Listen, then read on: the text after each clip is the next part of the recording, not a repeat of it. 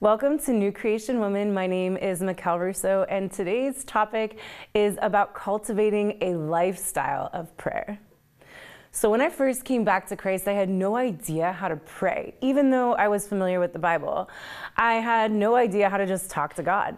I thought it had to be like a ritual that was done a certain way and with certain words. And for a long time, I only prayed the Lord's Prayer over and over in repetition.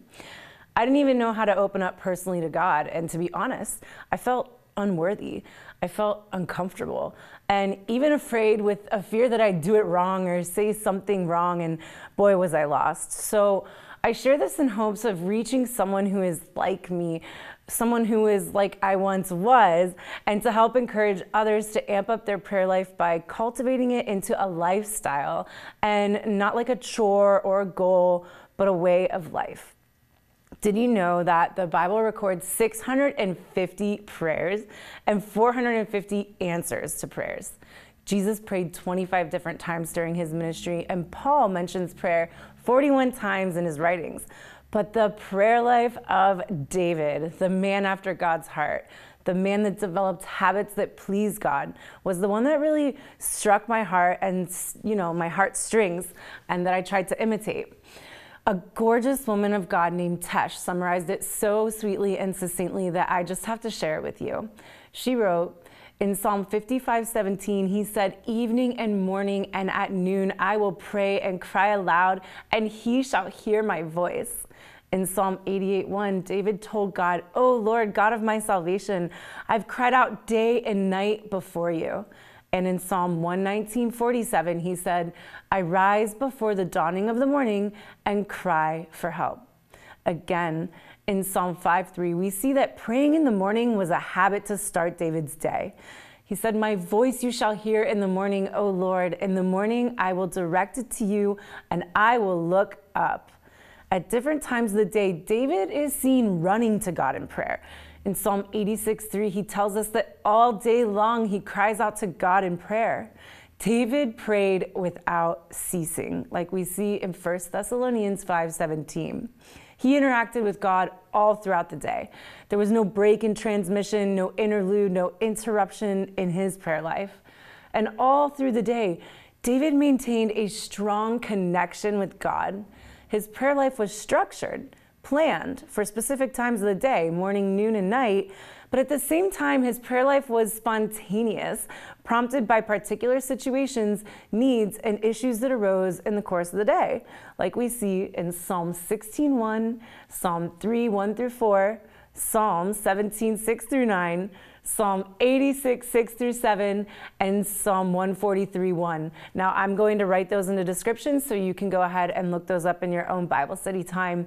But bottom line is, in good times and in bad times, David prayed. David kept the lines of communication between him and God open. David prayed consistently, and he prayed regularly. So David was committed to prayer. No wonder that he won the heart of God, like it tells us in Acts 17:22. I'm going to link Tesh's blog in the description as well, so you can read the full article. Her website is called teshinwritings.com. So prayer isn't just for emergencies. It's our literal fuel for daily living. Prayer should not be like a spare tire instead of our steering wheel in life. It should be as natural to use as breathing, and there's nothing that's unworthy of praying about. Even sharing our thoughts with the Lord is a form of communion and relationship with Him. So David was a big inspiration for me once I learned to get past prayer as a chore or some type of repetition with the same phrases over and over. And then it dawned on me, what did the prayer life of Jesus look like while he was here? And I immediately thought of Gethsemane, where he prayed so hard that he actually had drops of blood as his sweat. Can you even imagine? In Luke 22:44, it says, and being in agony, he prayed more earnestly, and his sweat was as it were great drops of blood falling down to the ground. That really struck me, because I was so used to trying to behave a certain way to make sure my prayer was proper enough for the Lord. Yet here's our Savior crying out in agony and not holding anything back. And that's when I learned how to weep in prayer. And boy, have I had my fair share of ugly cries with the Lord since then. But maybe you felt something like it during your private or public worship time. Suddenly you're just in tears and you might not even know why you're crying, and it's just that deep and profound presence of the Lord. It's pretty clear that Jesus was anything but casual about prayer. And the scripture says, who in the days of his flesh, when he had offered up prayers and supplications with strong crying and tears unto him, that was able to save him from death, and was heard, and that he feared. That was Hebrews 5:7. So what about seemingly unanswered prayers? I mean, it can be hard to believe in the power of prayer when you feel like there are some really big ones you keep lifting up but aren't seeing material answers. Am I right? So once we settle into heaven, we will understand the rationale behind God's responses to all our prayers, including these seemingly unanswered ones. And I really love the way that Will Shirley Project, which is a campaign to raise awareness about the certainty of God's promises to help hurting people as they walk in harmony with Him, they have this to say. They said that once we get to heaven, we will finally be able to see and agree with God's logic. But until then, we reconcile the disparity between our requests and God's replies by faith. We believe God truly is good and benevolent, even though we may not feel this way, because we choose to base our judgment on what He has revealed about Himself through the nature and in the Bible, rather than on what we might infer about Him from His seeming indifference to our desires. We walk in harmony with God through the aftermath of unanswered prayer because we presume He is executing a plan that is far superior to ours. We trust that God will help us endure the resulting distress and produce goodness through it until He brings about His intended outcome. See, they also came up with an amazing list of prayers that God always answers affirmatively, and they built this list according to Scripture. They said God does not grant every request for health, wealth, safety, and satisfaction, as we know. However, He always answers certain prayers affirmatively, and this is because the answers fulfill His promises to all reborn believers. God answers some of these prayer requests immediately. Other answers materialize over time as we walk in harmony with Him. God's responses to these prayers are conditional. He does His part after we do ours. Here are the prayer requests God always answers affirmatively, along with what He requires from us. Salvation. God grants eternal life to everyone who sincerely repents and asks Jesus to be their Savior. Forgiveness. God forgives reborn believers every time we confess our unrighteousness. Strength. God gives us spiritual stamina each time we place our hope in Him. Goodness. God produces goodness from every situation, good and bad, when we walk in harmony with Him. And escape from temptation. God shows us how to avoid or resist immorality when we genuinely desire this outcome. And Bible illumination.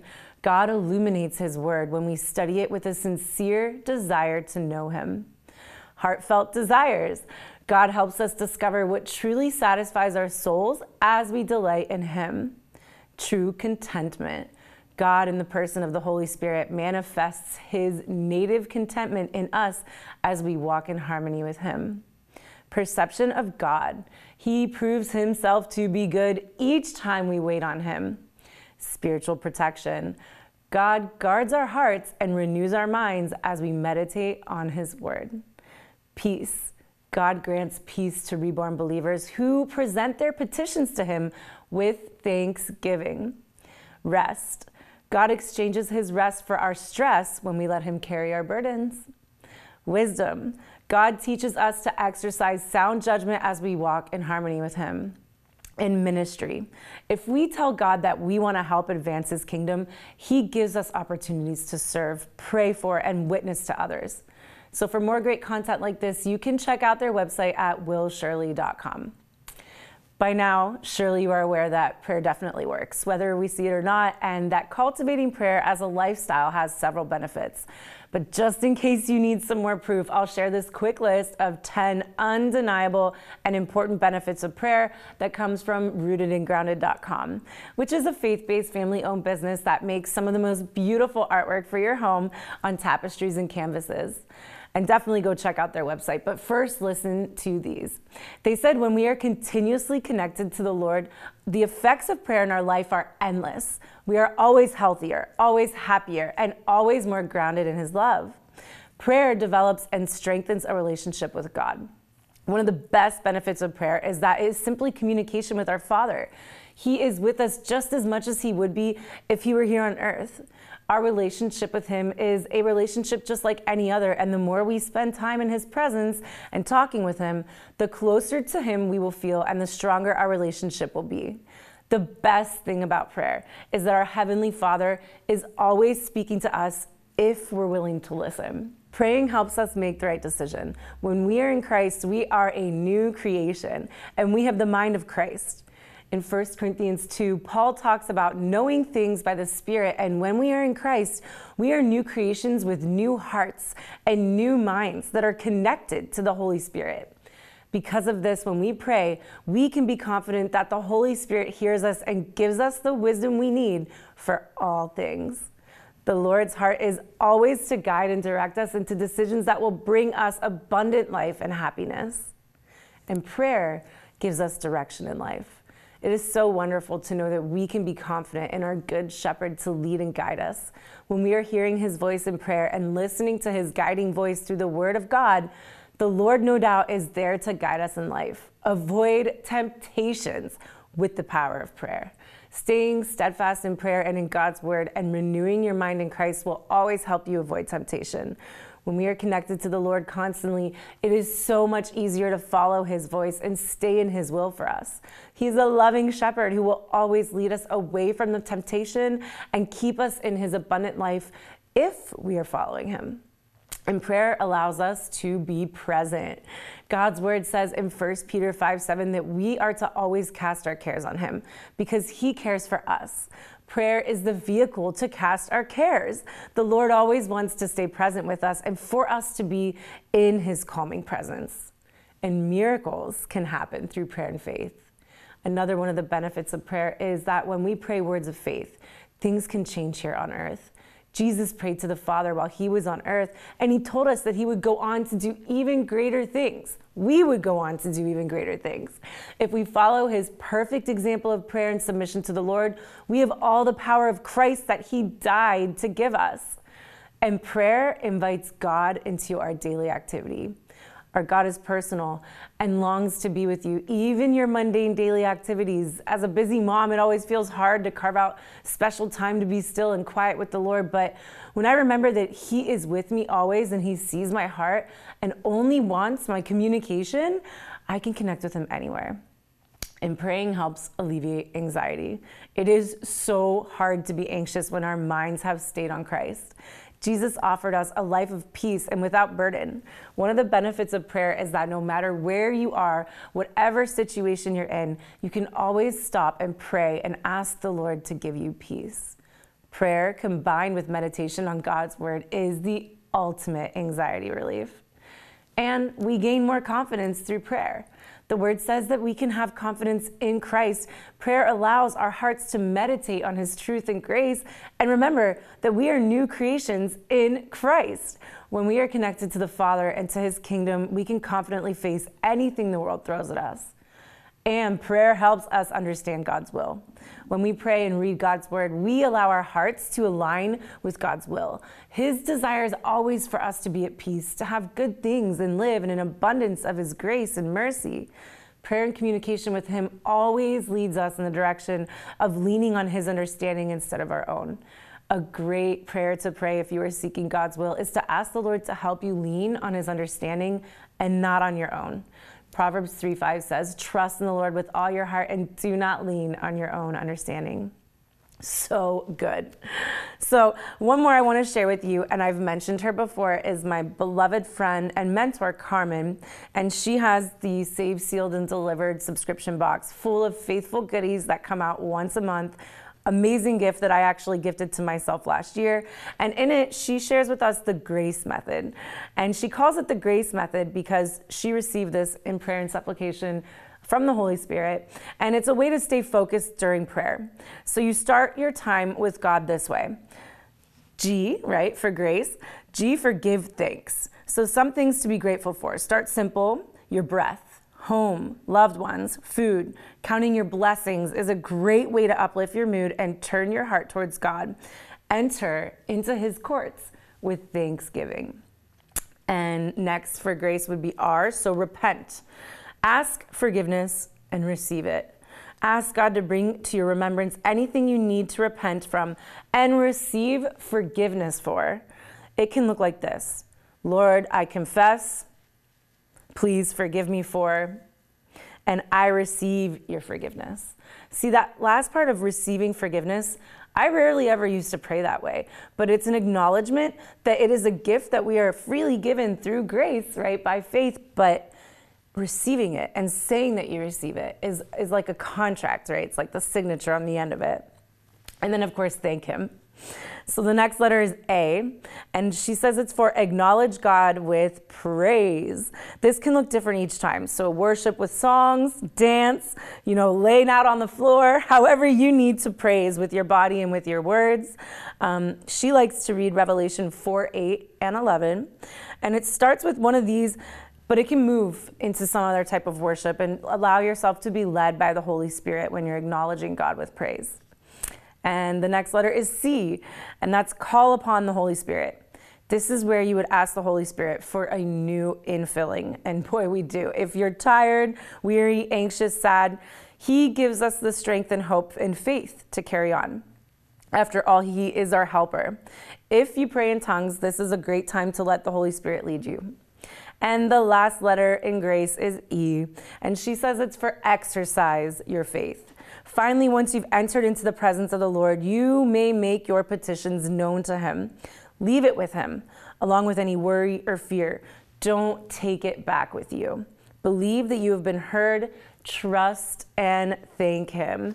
So I'll make sure I post this up on our website and on our Instagram. And that is all for today, my beloved sisters in Christ. Please do reach out and connect with me further on Instagram. We are at New Creation Woman, and my personal page is Mrs. Mikael Russo. Share your feedback and future show topic suggestions with me, and hey, reach out with some prayer requests. I always try to respond directly to you in a DM. I'll give you an audio message usually, and I'll pray specifically for you and your requests. So until next time, may his peace and grace be with you wherever you go, and may God bless you. Amen.